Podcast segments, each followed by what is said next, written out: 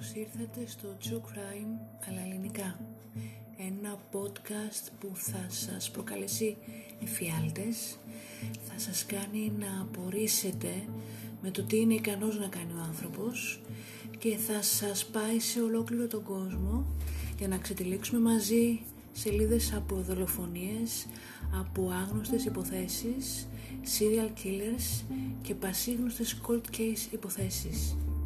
Είμαι η Μυρτώ και κάθε εβδομάδα θα βουτάμε στο σκοτάδι του ανθρώπινου μυαλού.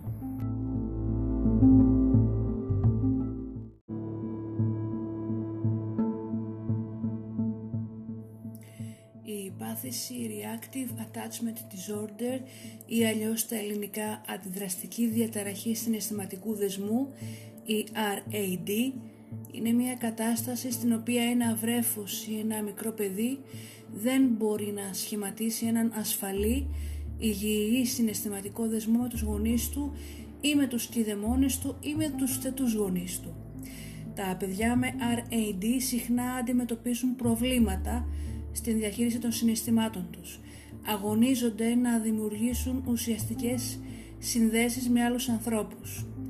Τα συμπτώματα αυτής της πάθησης μπορεί να περιλαμβάνουν ανεξήγητη απομάκρυνση από τους ανθρώπους, φόβο, θλίψη, αδιάφορη εμφάνιση, δεν ανασυτούν επίσης προστασία ούτε την προσοχή και δεν δείχνουν ανταπόκριση όταν κάποιος τους δίνει προσοχή ή προστασία. Επίσης δεν χαμογελάνε, δεν ζητούν ποτέ βοήθεια, παρακολουθούν τους άλλους στενά αλλά δεν συμμετέχουν ποτέ στην κοινωνική αλληλεπίδραση καθώς δεν υπάρχει αποδεδειγμένος επιστημονικός τρόπος αντιμετώπισης αυτής της πάθησης πέραν των συνεδριών με κάποιον παιδοψυχίατρο, κάποιοι γιατροί σε εισαγωγικά στην Αμερική προσπαθούσαν να αντιμετωπίσουν αυτήν την πεθική πάθηση με την λεγόμενη θεραπεία προσκόλλησης και συγκεκριμένα με την θεραπεία rebirthing, αναγέννησης. Μία πολύ αμφιλεγόμενη μορφή ψυχοδυναμικής θεραπείας που περιλαμβάνει εικονική γέννηση και αναπνοές. Παρόλο που ασκείται κυρίως στην Αμερική, δεν αναγνωρίζεται από την Αμερικανική Ακαδημία Παιδιατρικής ή από την Αμερικανική Ψυχιατρική Ένωση. Το άτομο που θα αναγεννηθεί είναι τυλιγμένο σε ένα φυσικό φράγμα όπως μια κουβέρτα ή ένα σεντόνι και πρέπει να βγει μόνο του από αυτό το φράγμα, φράγμα το οποίο αντιπροσωπεύει το κανάλι της γέννησης. Μεγάλο μέρος, κύριο μέρος μάλλον της θεραπείας αυτής βρίσκεται σε περίπου 12 κλινικές στην περιοχή του Evergreen στο Κολοράντο όπου ο Φώστερ Κλάιν, ένα από τους, ιδρυ, από τους ιδρυτές αυτής της θεραπείας, ίδρυσε την κλινική του εκεί την δεκαετία του 70. Η πρακτική της αναγέννησης αυτή έχει οδηγήσει αρκετές φορές σε άσχημα αποτελέσματα συμπεριλαμβανομένων τουλάχιστον 6 τεκμηριωμένων παιδικών θανάτων. Από την δεκαετία του 90 και μετά υπήρξαν αρκετές διώξεις για θανάτους ή και για σοβαρή κακομεταχείριση παιδιών από τους θεραπευτές προσκόλλησης όπως τους λένε ή για τους γονείς που ακολουθούσαν τις οδηγίες τους. Δύο από τις πιο γνωστές περιπτώσεις είναι αυτές της οικογένειας Gravel το 2013 και της δεκάχρονης Candice Newmaker το 2000. Της δεκάχρονης Candice μια υπόθεση την οποία θα εξετάσουμε σήμερα.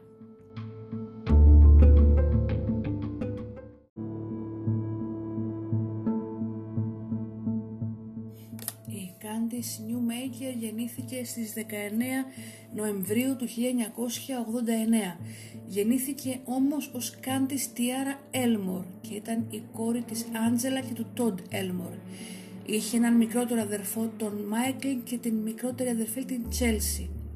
Ζούσαν στην Βόρεια Καρολίνα και τα παιδιά είχαν μια αρκετά σκληρή ζωή κατά την οποία ζούσαν μέσα στην κακοποίηση και ήταν συνεχώς παραμελημένα. Η Κάντις μάλιστα μικρή έλεγε μια ιστορία κατά την οποία η μητέρα της μια φορά την έριξε από το παράθυρο του δευτέρου ρόφου. Η ζωή τους όταν ήταν μικρά έγινε τόσο άσχημη ώστε κάποια στιγμή η πρόνοια απομάκρυνε όλα τα παιδιά από το σπίτι και τα έθεσε υπό την προστασία των κοινωνικών υπηρεσιών. Δυστυχώς η Κάντις χωρίστηκε από τα αδέρφια της και λίγο καιρό μετά οι γονείς της έχασαν και επίσημα και την επιμέλεια των παιδιών αλλά και τα γονεϊκά τους δικαιώματα. Μετά από τέσσερα χρόνια που είχε περάσει σε έξι διαφορετικά ανάδοχα σπίτια, η Κάντις επιτέλους υιοθετήθηκε από την Jean Elizabeth Newmaker, μία παιδιατρική νοσοκόμα 42 ετών που ζούσε μόνη της στο Κολοράντο.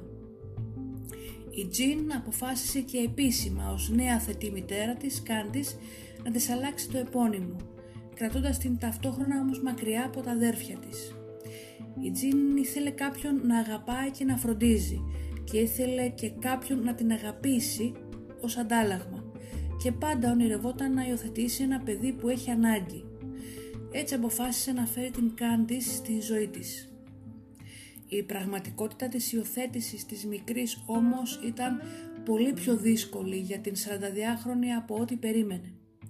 Η Κάντις είχε κάποια σοβαρά ψυχολογικά ζητήματα που είναι αρκετά κατανοητά δεδομένου των πόσων τράβηξε μέσα σε μόλις 6 χρόνια της ζωής της.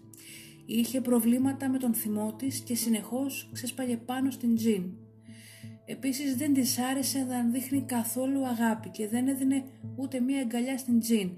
Αυτό όμως δεν είναι εντελώς ασυνήθιστο σε άτομα που έχουν πέσει θύματα κακοποίησης. Όμως η νοσοκόμα φαίνεται πως έμεινε έκπληκτη από τα θέματα που είχε να αντιμετωπίσει.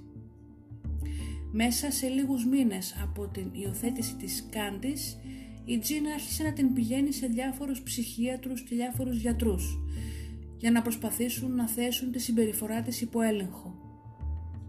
Οι ειδικοί είπαν στην Τζιν πως η Κάντης είχε αντιδραστική διαταραχή συναισθηματικού δεσμού, κάτι που είναι σχετικά ασυνήθιστο πρόβλημα συμπεριφοράς που επηρεάζει τα παιδιά κυρίως. Μερικά από τα σημάδια, τα κύρια σημάδια αυτής της διαταραχής είναι η αδυναμία να δίνεις και να λαμβάνεις στοργή. Υπάρχουν επίσης ακραία θέματα ελέγχου υπάρχει χειριστικότητα και έλλειψη συνείδησης.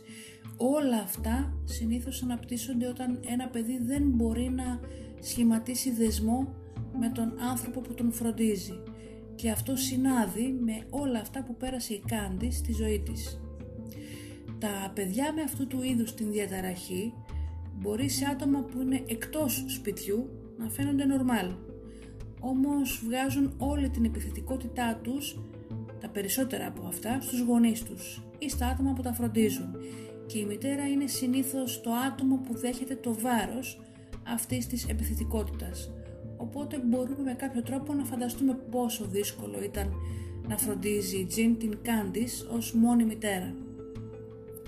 Η νοσοκόμα είχε επίσης ξεκινήσει να της δίνει κάποια φαρμακευτική αγωγή, αλλά επέμεινε ότι τα προβλήματα επιδεινώνονταν Μέχρι την ηλικία των 7 ετών η Κάντις είχε ήδη υποβληθεί σε διάφορα φάρμακα για την βελτίωση της διάθεσής της.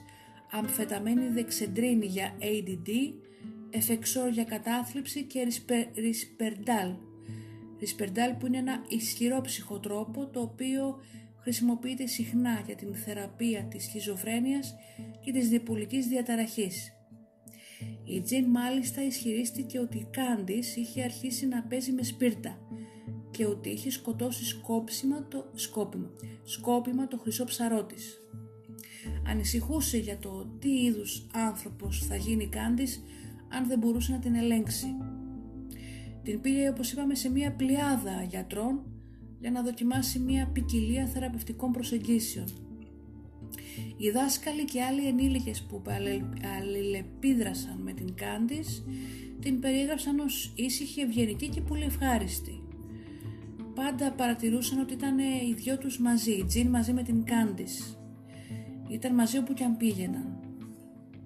Ο πατέρας μάλιστα του καλύτερου φίλου της Κάντις την περιέγραψε ως πρόθυμη και φιλόδοξη και αυτή και η κόρη του τα πήγαιναν πολύ καλά και είχε πει ότι η Κάντις είχε πάντα χαμόγελο στο πρόσωπό της και μάλιστα τον εξέπληξε όταν η θετή μητέρα της η Τζιν του ανέφερε ότι η μικρή έπαιρνε φάρμακα για έλλειψη, για διαταραχή έλλειψης προσοχής. Σε αυτό το σημείο ήταν που η ψυχική υγεία της Τζιν χτύπησε πάτο. Φαίνεται πως έπαθε κατάθλιψη και ήταν εντελώς εξαντλημένη καθώς προσπαθούσε να φροντίσει την μικρή. Μια μικρή ιδέα όμως ελπίδας φάνηκε όταν μετά από την παρακολούθηση ενός σεμιναρίου για γονείς με δύσκολα παιδιά που έκανε ο ψυχολόγος Bill Goble, ο ψυχολόγος πρότεινε στην Τζιν να εξετάσει την Κάντις στην πόλη του Evergreen στο Κολοράντο, μιας και ήταν ένα δημοφιλές σημείο για γονείς με παιδιά που είχαν αυτή την ειδική διαταραχή όπου μπορούσαν να δεχτούν εναλλακτική θεραπεία. Δεδομένου ότι οι απλές θεραπείες δεν ήταν πραγματικά κάτι που θα έκαναν δουλειά στην Κάντις, η Τζιν αποφάσισε να δώσει σε αυτή τη νέα θεραπεία μια ευκαιρία. Ο ψυχολόγος τότε της είπε να επικοινωνήσει με μια θεραπεύτρια, την Κόνελ Watkins, η οποία φέρεται πως ήταν μία από τις πιο αμφιλεγόμενες θεραπεύτριες σε αυτόν τον τομέα και η οποία μάλιστα έκανε τις συνεδρίες στο σπίτι της. Εκείνο περίπου τον καιρό που ο Μπιλ σύστησε αυτήν την θεραπεύτρια στην Τζιν, η ιατρική άδεια της Κόνελ Watkins είχε λήξει. Δεν γνωρίζουμε όμως αν η Τζιν ήξερε ότι η θεραπεύτρια τότε δεν είχε την άδειά της. Έτσι το 2000 η Τζιν Νιουμέκερ με την πλέον δεκάχρονη Κάντις μπαίνουν στο αυτοκίνητό τους και πάνε στο Evergreen του Κολοράντο για μια εντατική συνεδρία διάρκειας δύο εβδομάδων και κόστους 7.000 δολαρίων. Ο στόχος ήταν να συνδεθεί συναισθηματικά η Κάντις με την Τζιν. Η Τζιν θεώρησε ότι αυτό θα συμβάλλει πολύ στην βελτίωση της σχέσης μεταξύ των δύο αλλά και με τα διάφορα υποτεθέμενα ζητήματα συμπεριφοράς της μικρής.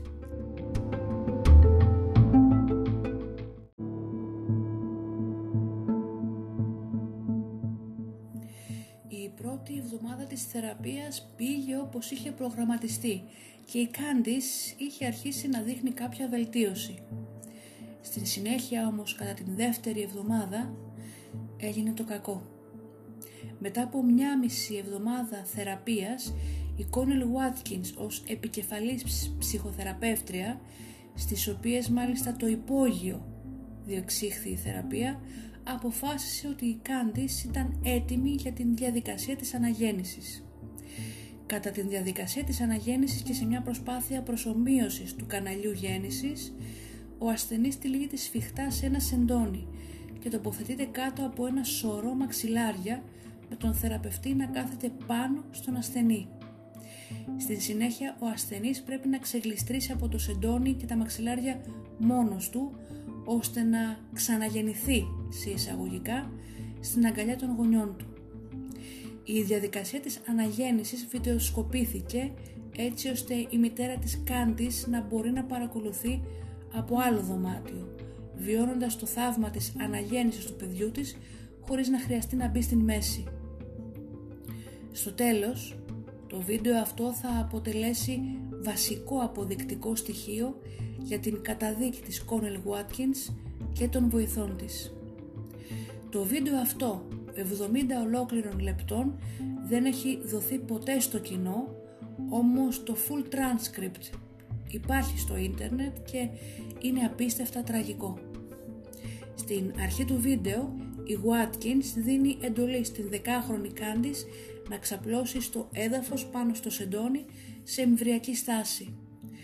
Καθώς το σεντόνι τραβιέται σφιχτά γύρω της, οι βοηθοί δένουν κόμπο το σεντόνι στην κορυφή πάνω από το κεφάλι της μικρής και στο κάτω μέρος στα πόδια της. Τότε η Κόνελ δίνει οδηγίες στην Κάντις για το τι πρέπει να κάνει στην συνέχεια. Της λέει φαντάσου τον εαυτό σου ως ένα μικρό μωρό μέσα στην μήτρα της μητέρας σου. Φαντάσου πως νιώθεις. Ζέστη. Νιώθεις σφιχτά γιατί η κοιλιά της είναι γύρω σου. Στην συνέχεια έρχονται οι τρεις βοηθοί της θεραπεύτριας και ο καθένας κρατάει ένα μεγάλο μαξιλάρι. Μαζί φαίνεται να πιέζουν και οι τρεις τα μαξιλάρια πάνω στην κάντης με την ε, θεραπεύτρια να λέει προσπάθησε να βγεις. Ο βοηθός της Watkins καθοδηγεί την Candice και της λέει βγες πρώτα με το κεφάλι, πρέπει να πιέζεις πολύ δυνατά με τα πόδια σου. Αν μείνεις εκεί θα πεθάνεις και η μαμά σου θα πεθάνει. Μόλις 8 λεπτά πριν από την τελική φάση της αναγέννησής της, η Κάντις εξέφρασε για πρώτη φορά την αδυναμία της να βγει από την προσωρινή μήτρα της.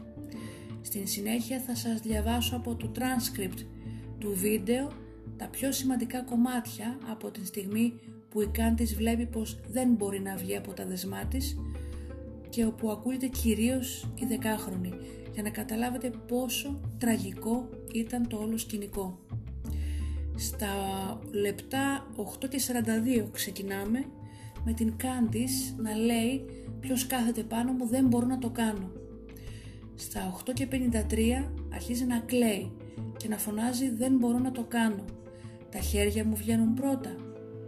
Εκεί της απαντάει η Κάντις και λέει ότι μερικές φορές χρειάζεται να για να γεννηθούν χρειάζεται 18 ώρες. Στα 9 και 36 λεπτά ακούγεται η μικρή Κάντις να ουρλιάζει.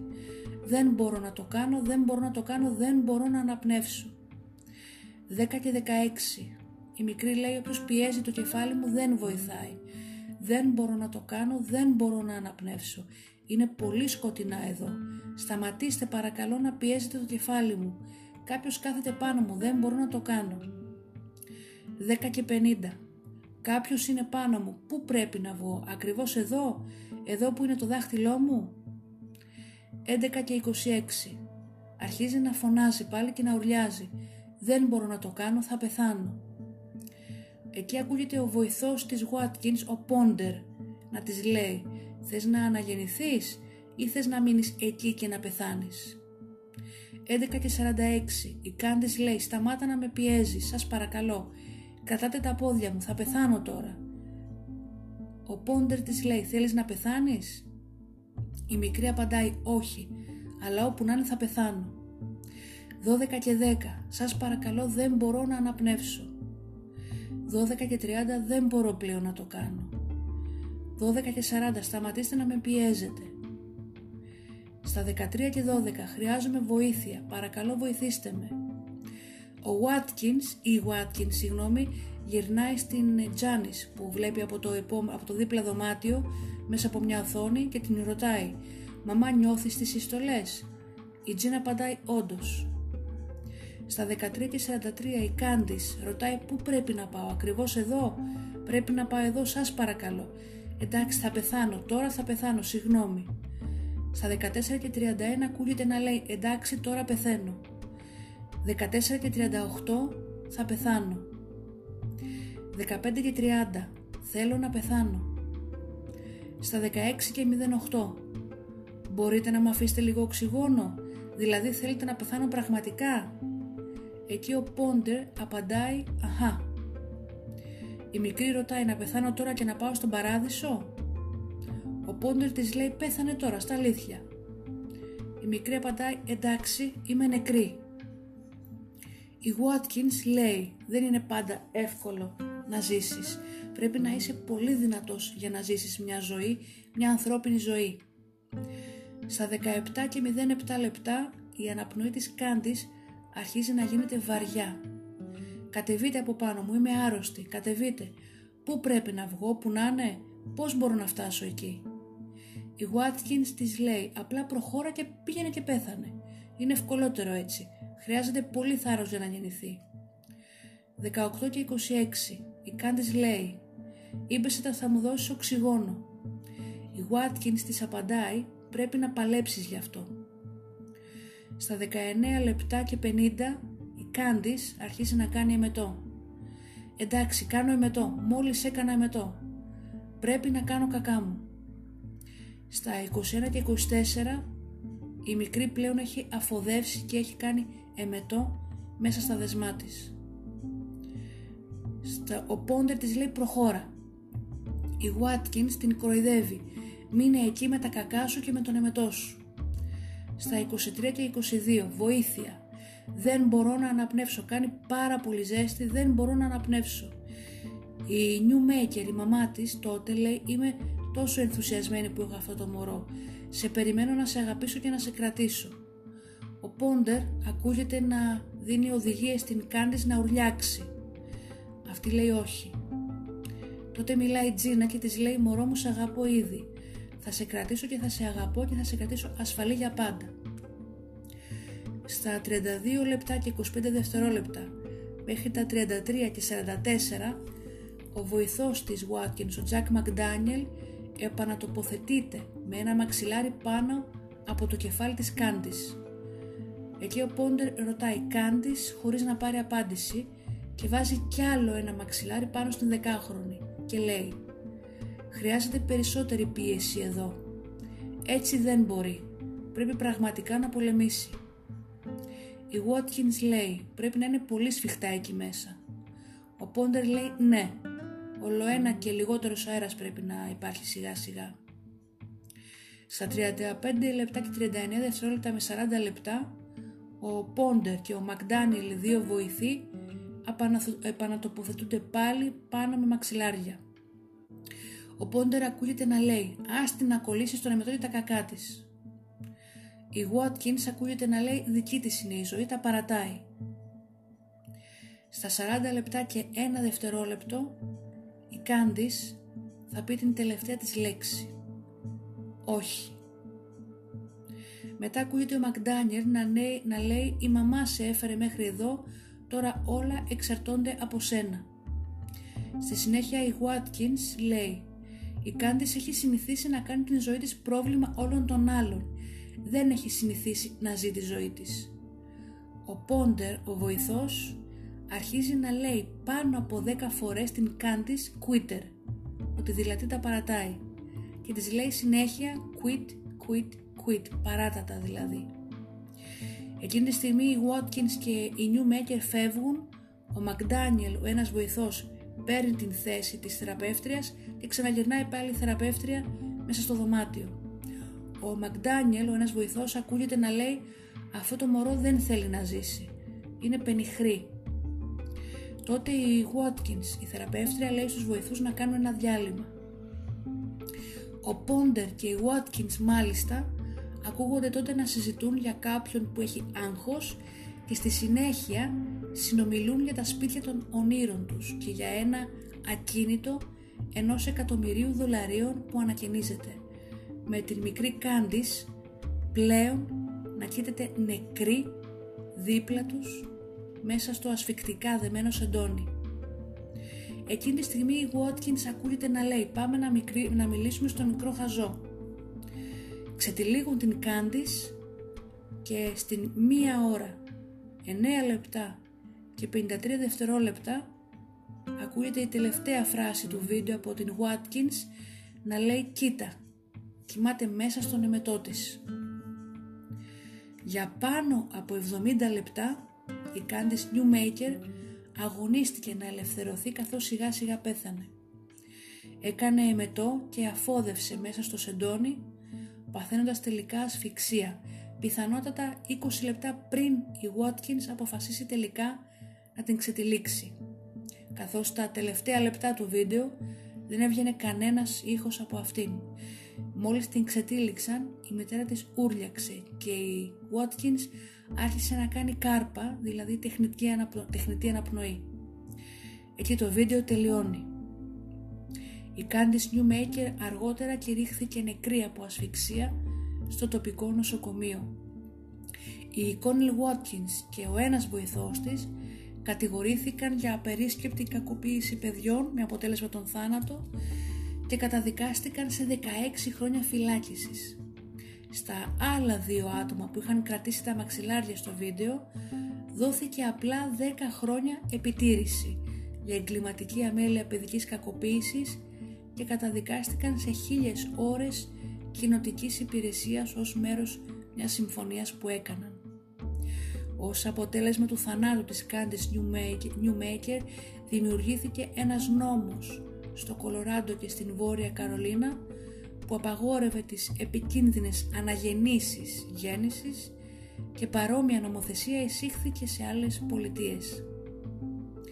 Η Κόνελ Watkins τελικά βγήκε με αναστολή το 2008 σε ηλικία 62 ετών.